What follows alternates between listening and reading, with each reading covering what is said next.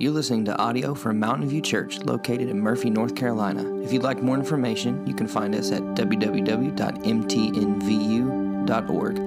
or on Instagram and Facebook at Mountain View Church NC.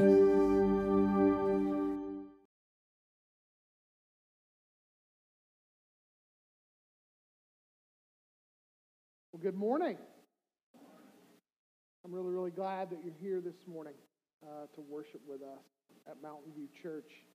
I want to take care of a few things uh, before we dive into First John this morning. Piggybacking on what Greg said in the video, a couple of things about the Fall Festival that he didn't mention because they weren't uh, on his list of things to mention. Number one, when you come to the Fall Festival on Saturday, bring a lawn chair with you. You're going to want somewhere to sit and hang out and fellowship. Uh, so be sure to throw those in the car. Uh, second, um, we need you to sign up out there if you plan to bring or bake a cake or cupcakes for the cake walk. We need 20 people to volunteer to do that. I think as of our count uh, about the middle of the week, we had six folks. So I want to encourage you uh, to bake uh, a cake or two or ten to bring to the Fall Festival. Um, and just to reiterate what Greg said, we are in the process of developing a prayer team. And you'll find kind of more information about the vision behind that on the back of your sermon notes. And so I, I would encourage you to read what's on the back of those this morning. And if you are going to come to that interest meeting, we need you to sign up uh, today, again, on one of the iPads. We're going to be ordering lunch tomorrow. And so we need a final head count for that meeting today.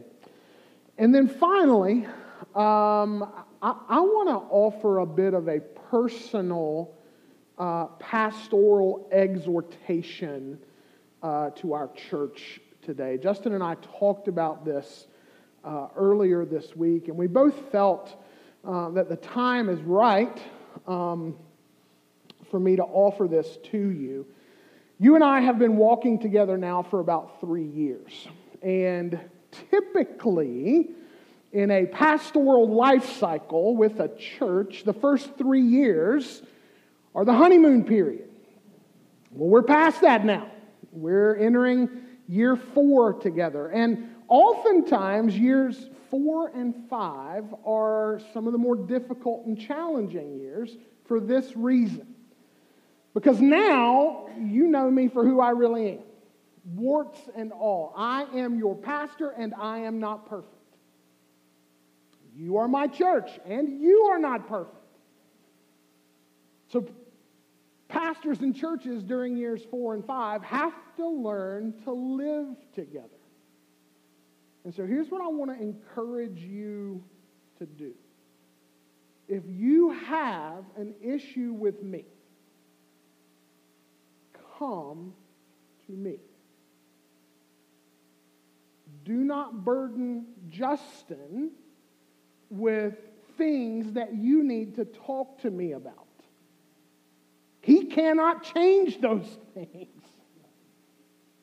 And likewise, do not come to me with things that you need to talk to Justin about.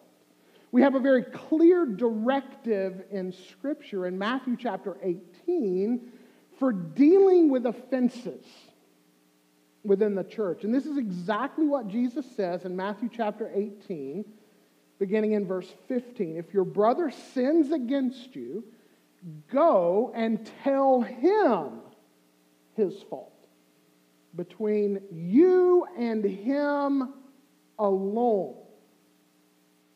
If he listens to you, you've, been, you've gained your brother. But if he doesn't listen, take one or two others along, that every charge may be established by the evidence of two or three witnesses. If he refuses to listen to that small group, then you tell it to the church. And if he refuses to listen even to the church, let him be to you as a Gentile and a tax collector. So there's this whole process that Jesus lays out for dealing with conflict in the church. And it's not dealt with by gossiping with one another, and by taking issues to persons that those issues don't involve. So here's the best thing you can do. If someone comes to you and they have a complaint about either Justin or myself, as soon as it comes out of their mouth, say, hey, hey, hey, let me stop you right there. Have you talked to Mike or Justin about this? If the answer is no, then you should say, well, I'm sorry, you need to go to them. I can't hear that. That breeds disunity in the church when we allow those things to fester. I want you to know you can come to me. I want you to feel the freedom to do that. The open door policy is not just an open door policy, it's a genuine invitation, okay? Thank you. All right. We're going to jump into the text of 1 John chapter 3 this morning. We're going to be looking at verses 19 through 24. And I'm very, very excited about this text this morning. I don't know about you all, but I'm my own worst critic. Okay? And like most pastors, it happens just about every single Sunday. So I preach one sermon, and then I actually get a second opportunity, right? Which is fantastic. Which means, by the way, if you come to the first service, this is like the practice round. Still, though, I can go home on Sunday afternoon and think, man, I wish I wouldn't have said that. I wish I would have said that. Man, why didn't I see this in the text? And so it's all of these ways that I tend to be very, very self critical. You know, one of the main purposes of the book of First John is reassurance. And this entire passage this morning is precisely about that. 1 John chapter 3, verses 19 through 24. Under the inspiration of the Holy Spirit, the Apostle John writes By this we shall know that we are of the truth and reassure our heart before Him. For whenever our heart condemns us, God is greater than our heart, and He knows everything. Beloved, if our heart does not condemn us, we have confidence before God. And whatever we ask, we receive from Him because we keep His commandments and do what pleases Him. And this is His commandment that we believe in the name of His Son, Jesus Christ, and love one another just as He commanded us. Whoever keeps His commandments abides in Him, and He in them. And by this we know that He abides in us by the Spirit whom He has given us. Father, we ask this morning that you would uh, bless the very simple reading and hearing of your word. God, it is your voice that is the most important voice in this room. And God, I pray, God, I ask, I plead with you that as we now dive into and explore this text, that God, we would experience all over again the wonder the beauty and the power of the gospel. Lord, just a few verses earlier, John writes, By this we know love, that he laid down his life for us. And Father, this isn't some intellectual knowledge only. John might as well have written, By this we know by experience what love is that Christ laid down his life for us. In our text today, John writes, By this we know that we are of the truth and reassure our hearts before him. Namely, that God is greater than our self condemning hearts. And God knows everything, which means, God, you love us in spite of ourselves. And at the end of our passage, you write, By this we know that you abide in us by the very Spirit that you have given us, that testifies to our own hearts that we are children of God.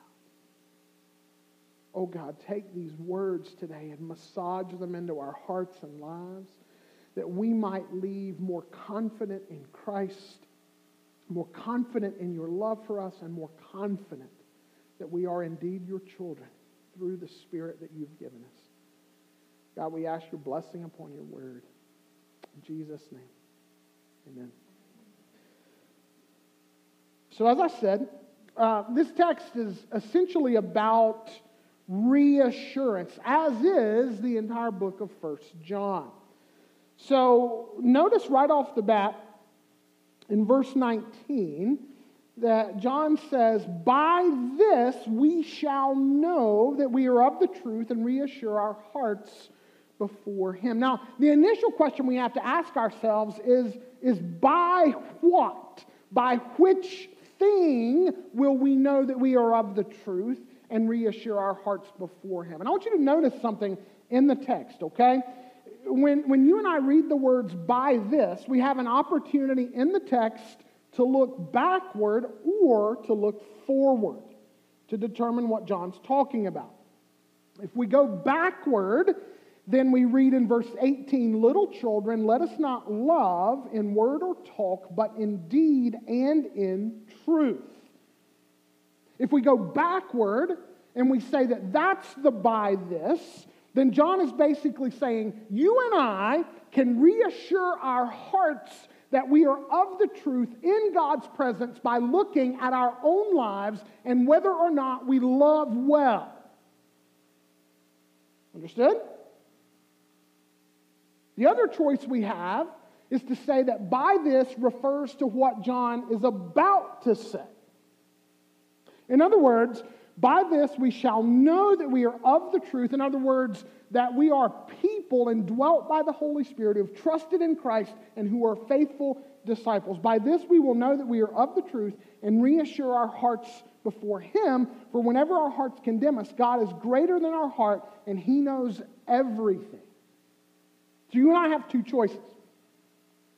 We can either look for reassurance that we are true followers of Christ by looking at our own lives and whether or not our lives line up with the cross shaped love of Jesus, or we can look to the God who knows everything about us and yet loves us anyway. Now, I don't know about you,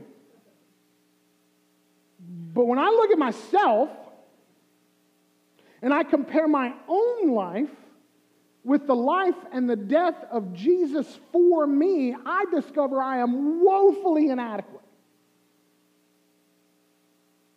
So I think John's pointing us not backward, but forward. John's pointing us to the fact that when you and I find ourselves in the holy presence of God and our hearts condemn us because, frankly, you and I know that our lives don't measure up to the love of Christ. When our hearts condemn us, what does John say? He says, God is actually greater than our hearts and God knows everything. Now, that's a counterintuitive kind of thing, right? Because the fact that God knows everything, initially, that's a scary thought. But John's not using it in that way. John's saying that the fact that God knows everything is a reassurance to our hearts because guess what? God loves you anyway. God knows everything about you and loves you anyway. So we need reassurance because our lives very often do not line up with the model of Christ's own cross shaped life and the fact that we are called to embody it as his people. Y'all, I've got so far to go. We've all got so far to go. So the question then is how do we get reassurance? We get reassurance, first of all, by acknowledging that God is greater than our hearts. You see, the only solid ground available to me in the presence of God is God. The only solid ground of assurance for me in the presence of God is God Himself. I cannot be assured that I belong to Him by looking at my own track record. John's telling us something here important about how we stand before God, confident of who we are in Him. By this we shall know that we are of the truth and reassure our hearts before Him. You and I, we don't often think about this, but our entire lives are lived before the presence of God. And so, what John is asking us to imagine is like the prophet Isaiah in Isaiah 6, standing in the presence of God and recognizing because of the remaining sin in us that we don't have a leg to stand on. And when our hearts condemn us because of how, false, how far short we fall, where are we going to go to assuage the guilt we feel? Sometimes we, we try to we try to put our sins and our spiritual resume on the scale.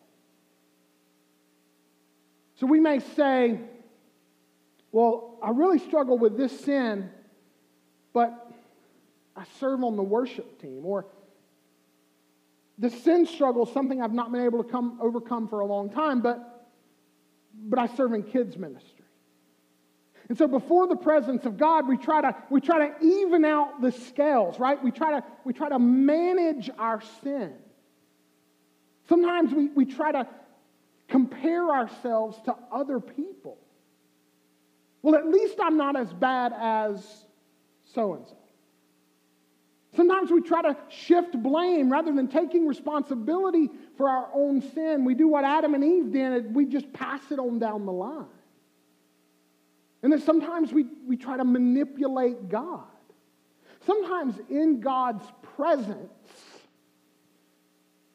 knowing, knowing that God wants to bring a particular sin issue into the light because the Holy Spirit's prompting us to do it, we, we can ignore it. We can go, we can actually, we can actually praise God for, for the purpose of manipulating God. Oh, God, you're so good. God, you're so holy. God, you're so amazing. And the Holy Spirit's saying, Mike, we need to talk about this. No, no, Lord, we need to talk about you. No, no, we need to talk about this. Sometimes we can bring God down to our size in His presence. Sometimes we can convince ourselves and convince others that a real sin issue in our lives isn't really an issue at all that God doesn't care very much about it. You see, none of those pathways are the answer to the self condemning heart within us. John says here that you and I will experience assurance before God when we stop trying to manage our sin, when we take our eyes off of ourselves and we put our gaze fully upon God, and we find in God's presence when we come clean about our sin that He already knows about it and He loves us anyway.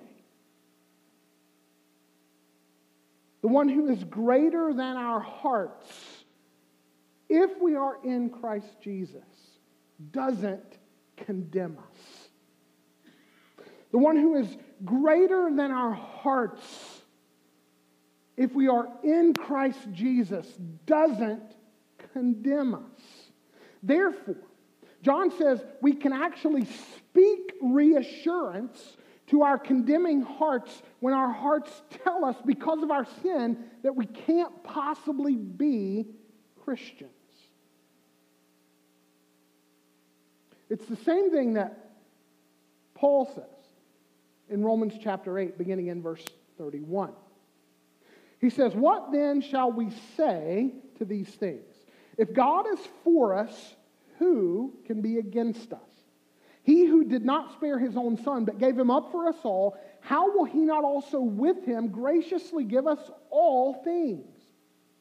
Who shall bring any charge against God's elect, it is God who justifies. Who then is to condemn? Christ Jesus is the one who died. More than that, who was raised, who is at the right hand of God, who indeed is interceding for us. Who shall separate us from the love of Christ? Shall tribulation or distress or persecution or famine or nakedness or danger or sword? Shall your own self condemning heart separate you from Christ? No. John says that when before the presence of God our hearts condemn us, that God is greater than our hearts and God knows everything. The second source of reassurance in this text is found in verses 21 to 23. There, the Apostle John writes Beloved, if our heart does not condemn us, we have confidence before God. And whatever we ask, we receive from him because we keep his commandments and do what pleases him. And this is his commandment that we believe in the name of his son, Jesus Christ, and love one another just as he has commanded us. Now, I want you to notice in the text the turn from verse 20 to verse 21. John writes in verse 24, whenever our heart condemns us, he assumes that this is going to happen to you and I in the presence of God because he is holy, we are sinners, and our hearts are going to try to tell us that we cannot possibly belong to this holy God. But notice the transition that happens in verse 21. Beloved, if our heart does not condemn us, we have what? Confidence before God. How do you get from condemnation to confidence? That's the question. That's the, that's the huge question for me that separates those two verses.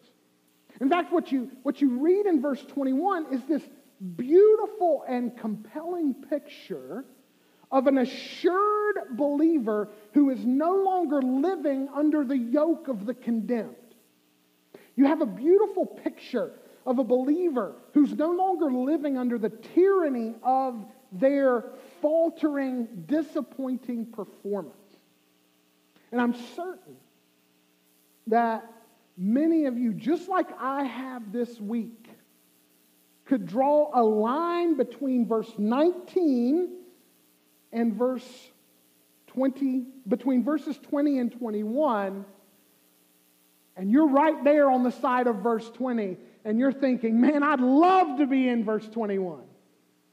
I'd love to have that kind of relationship with God where I'm confident in His presence. Now, maybe there are some of you here this morning, too, who are a little bit cynical because you're just not sure if a relationship with, with like that is even possible with God. Look, I, I'm fairly certain that many, many Christians are living lives of utter defeat before the presence of God, wondering if and when they're going to change, and wondering worse yet if the Christian life is even worth it. Because they don't feel any different than they did a year ago, or five years ago, or maybe even 10 years ago. They, they seem to be doing nothing but falling flat on their faces and living every single day disappointed and disillusioned in this thing called the Christian life and disillusioned with God Himself because they don't know anything but frustration, anything but lack of progress. You see, I think, because I know this is true in my own life, so many Christians have zero confidence in their relationship with God because, well, frankly, they may have begun well enough by faith alone, but when it comes to walking out that relationship, they end up thinking that it all depends on them. But that just isn't true. So the question is what about you? What about you? Are you, are you living? Are you living a life of condemnation before God and therefore a life that lacks fruit in Christ? Or are you living a life of confidence before God, tethered to Jesus, trusting in Him, receiving nourishment from Him, and bearing fruit for Him? John says that there is a different way to live, a different way to relate to God. That believers can, in fact, move from condemnation to confidence. The kind of confidence that looks like this. And I love that John points to prayer. What does he say? Verse, 22, verse 21 Beloved, if our heart does not condemn us, we have confidence before God, and whatever we ask from Him, we what? Receive. Whoa! All right, give me that blank check. Y'all do know that this isn't a blank check, right? This isn't simply a blank check to get from God whatever we want. It's an indication of the kind of relationship we can have with God. If we are confident of who we are in Christ and we live before God out of our relationship with Christ, such that, like Paul says in Galatians 2:20, it is no longer I who live, but Christ who lives in me. And if Christ is living his life through me, guess what? The things that I ask for are going to begin more to sound more like the things Jesus would ask for. And when the things that I ask begin to sound more like the things Jesus would ask for, what's God going to do? Give me those things. He's going to answer those prayers. That's exactly what John says, because the requests that are answered are tied to conditions. These conditions that are attached to our asking and receiving form the core of our relationship with God. Look at what he says. Beloved, if our heart does not condemn us, we have confidence before God and whatever we ask, we receive from him. Circle the word because. Because we keep his commandments and do what pleases him. The asking and the receiving are grounded in, based upon, and conditional upon keeping God's commandments and doing what pleases him. Now, notice what John does in the text.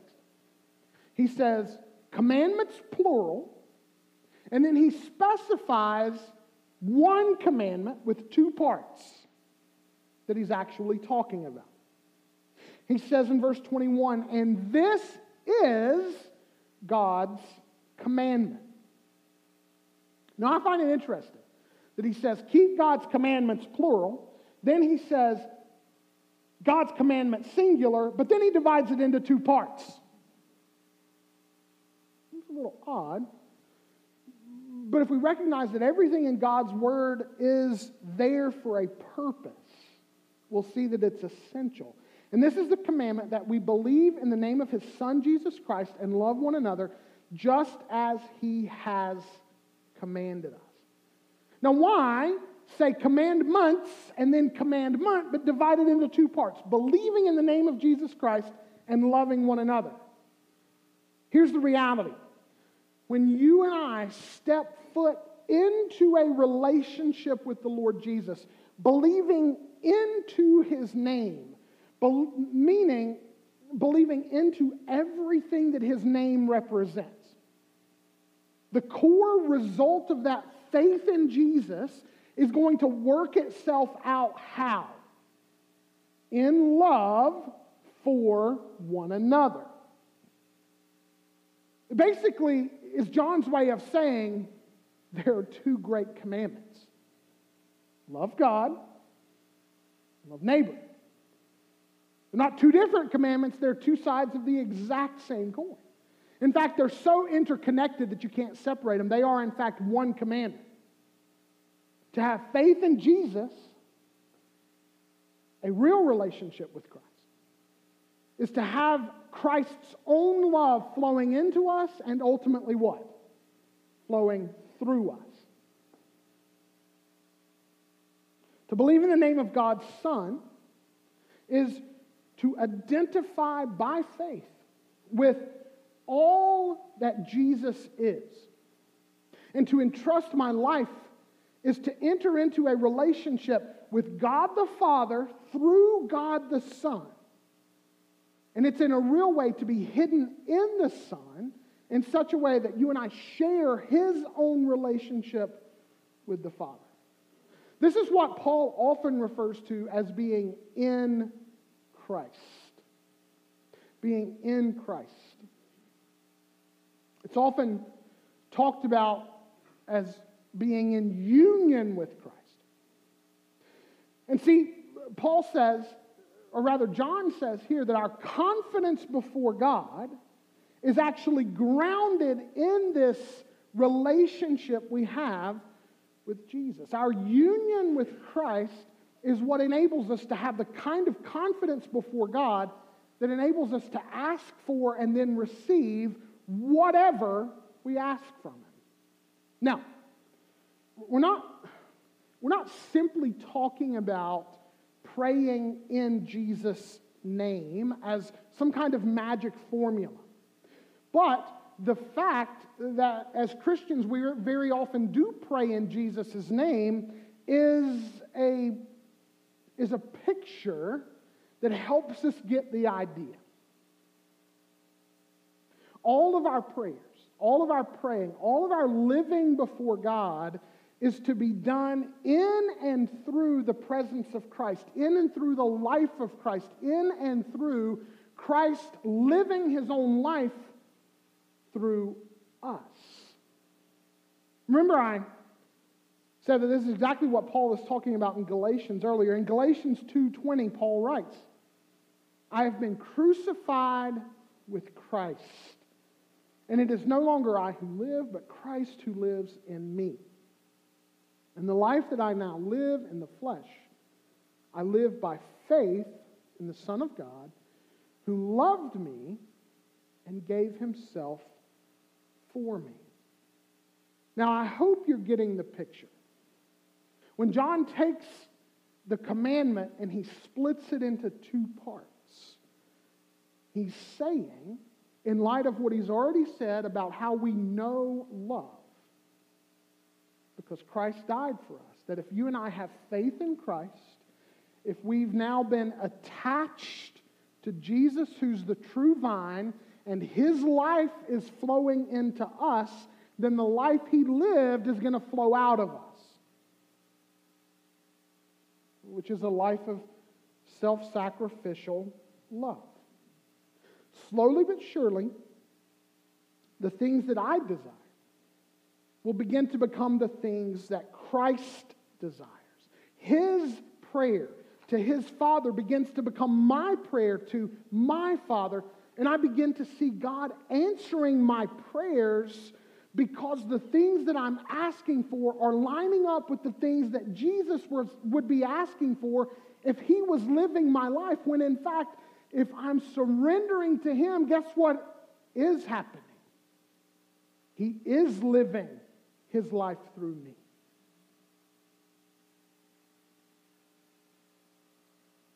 At the end of the day, what John says in his gospel is true. Apart from Apart from Christ, I don't have any hope of living confidently before God. But in Christ, I have every hope of living confidently before God. Truth be told, apart from Christ, I, y'all, I can't maintain my hope or my faith in Christ or love in a Christ shaped way. When Jesus says in John 15, 5, I am the vine, you are the branches. Whoever abides in me and I in him, he it is that bears much fruit, for apart from me, you can do what? Nothing. I don't know, again, if y'all are like me, but um, I would like to change, and I would like to change yesterday. Do you feel the weight of your own remaining sin? Ever call out to the Lord and just ask Him, whatever it is, to take it away?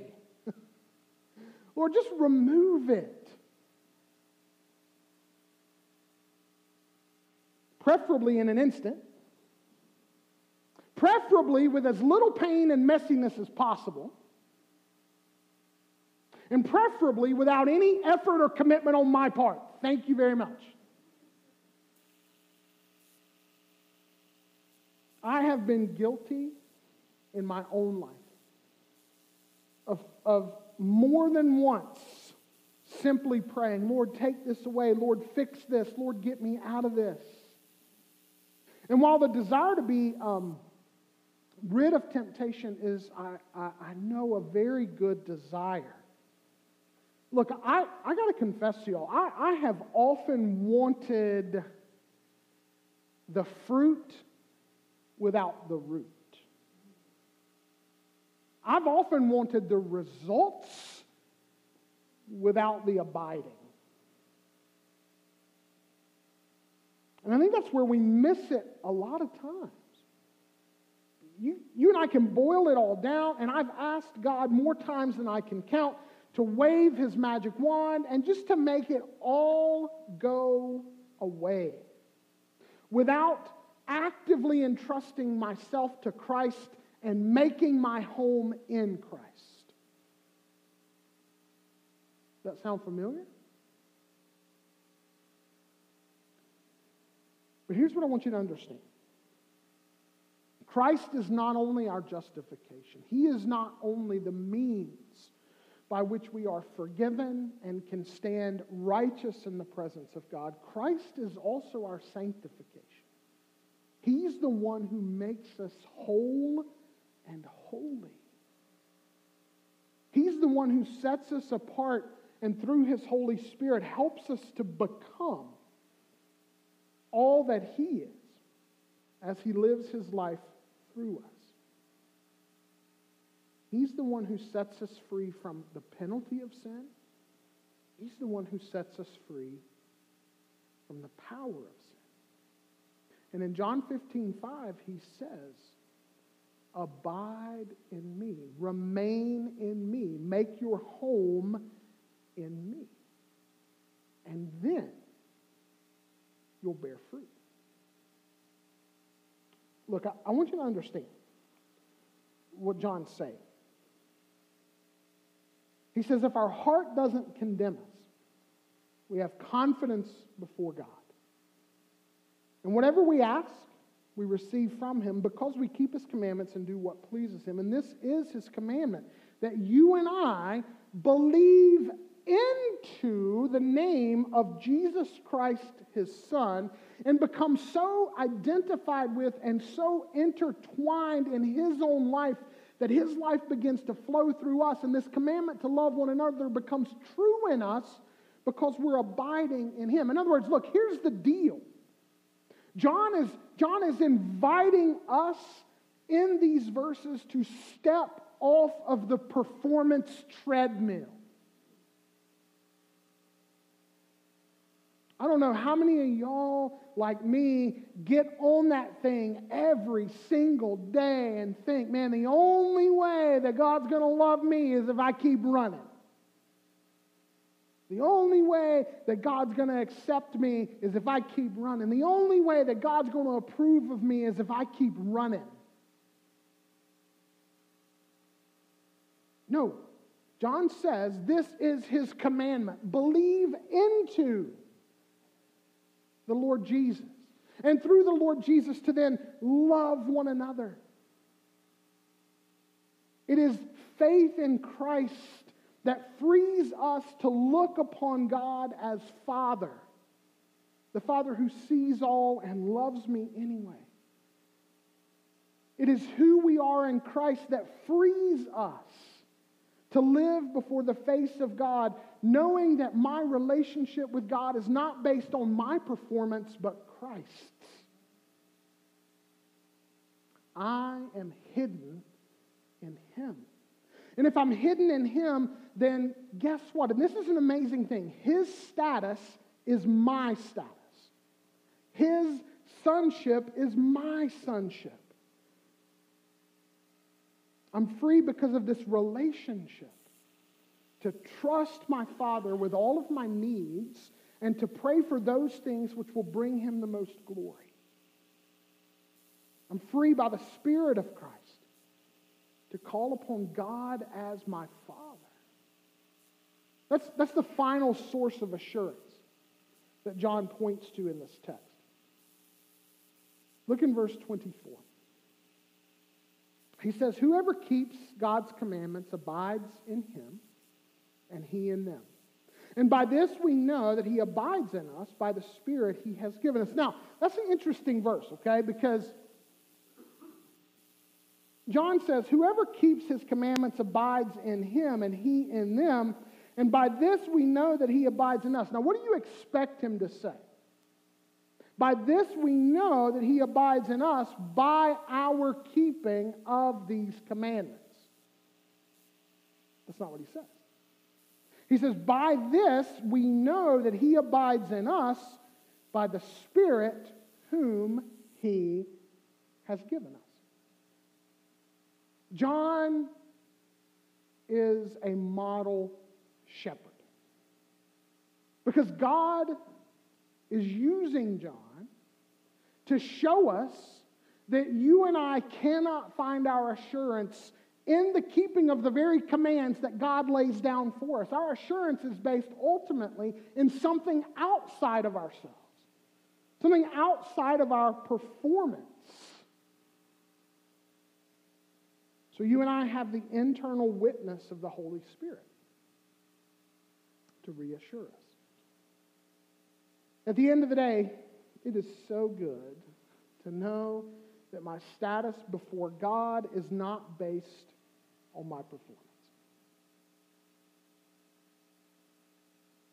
This is actually a beautiful text. And, and, it shows us it shows us Father, Son, and Holy Spirit, and how the work of the Father, the Son, and the Spirit serve to reassure us that we are children of God. If you go back to the last text we looked at in verse 16, and, and I, have marked this in my Bible because I, I need to go back to these things, okay? Verse 16, by this we know love, that he laid down his life for us. And that know is not just an intellectual knowledge, it's a knowledge of experience. So by this, you and I know what love is because Christ has loved us by giving us his own life. So there's the Son, there's the Son showing us that we're loved. And then in verse 19, by this, by this thing, we will know that we are of the truth and reassure our hearts before Him. For whenever our hearts condemn us, God is greater than our hearts and He knows everything. So we've got the Son who loved us enough to die for us. We've got the Father who says, I see you, I know everything about you, you're my child. And then, at the end of the passage, John says, By this we know that he lives in us. By what? The Spirit he's given us. So the Son loved us enough to die for us. The Father accepts us and receives us as his own children, even though we don't measure up. And the Spirit, what does the Spirit do? The Spirit is an internal witness that says you belong to God. That is exactly what Paul says in Romans chapter 8. Listen to what he says in verses 12 through 17. So then, brothers, we are debtors not according to the flesh, to live according to the flesh. For if you live according to the flesh, you will die. But if by the Spirit you put to death the deeds of the body, you will live. For all who are led by the Spirit of God are what? Sons of God. For you did not receive the spirit of slavery, oh, to fall back into fear. That connects right back to what John said about living before God as a condemned person. And it picks right back up on what Paul said in Romans 8 1 For there is now what? No condemnation for those who are in Christ Jesus. He says, For you did not receive the spirit of slavery to fall back into fear, but you have received the spirit of adoption as sons, be, by whom we cry. Now, he's picturing for us being in the presence of God. What is our cry through the Holy Spirit? What is it? Abba, Papa, Father.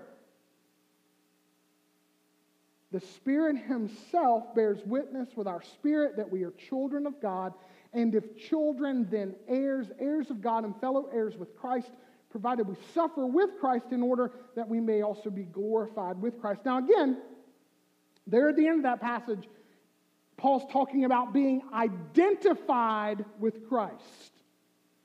So it's that whole idea, again, of being united to Him in His life and His death and His resurrection. It's that whole idea of Him living His life through us, changing our desires, changing our perspectives.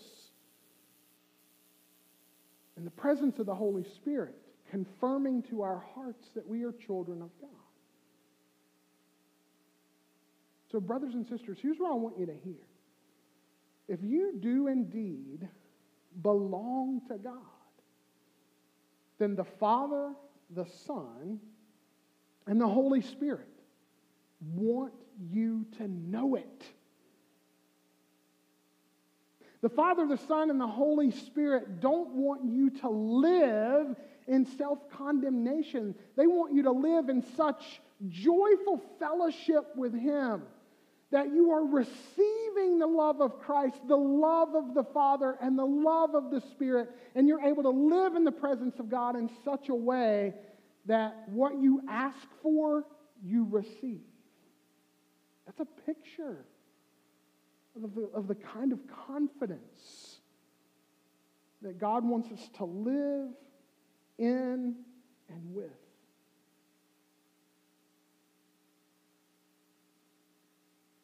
This is good news. It's good news for those of us who are deeply self critical, who are often paralyzed by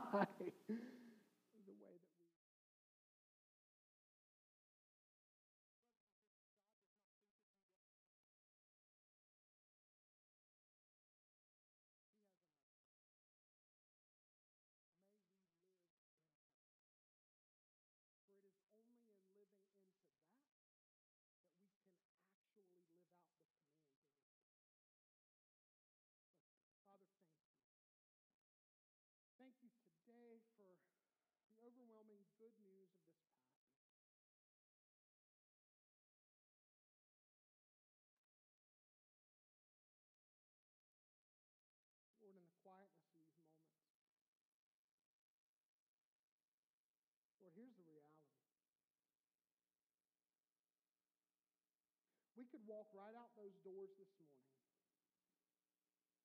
And we could, we could go right back to the same yoke of condemnation that we've been living under, believing the same old lies about who we are, and more importantly, about who you are.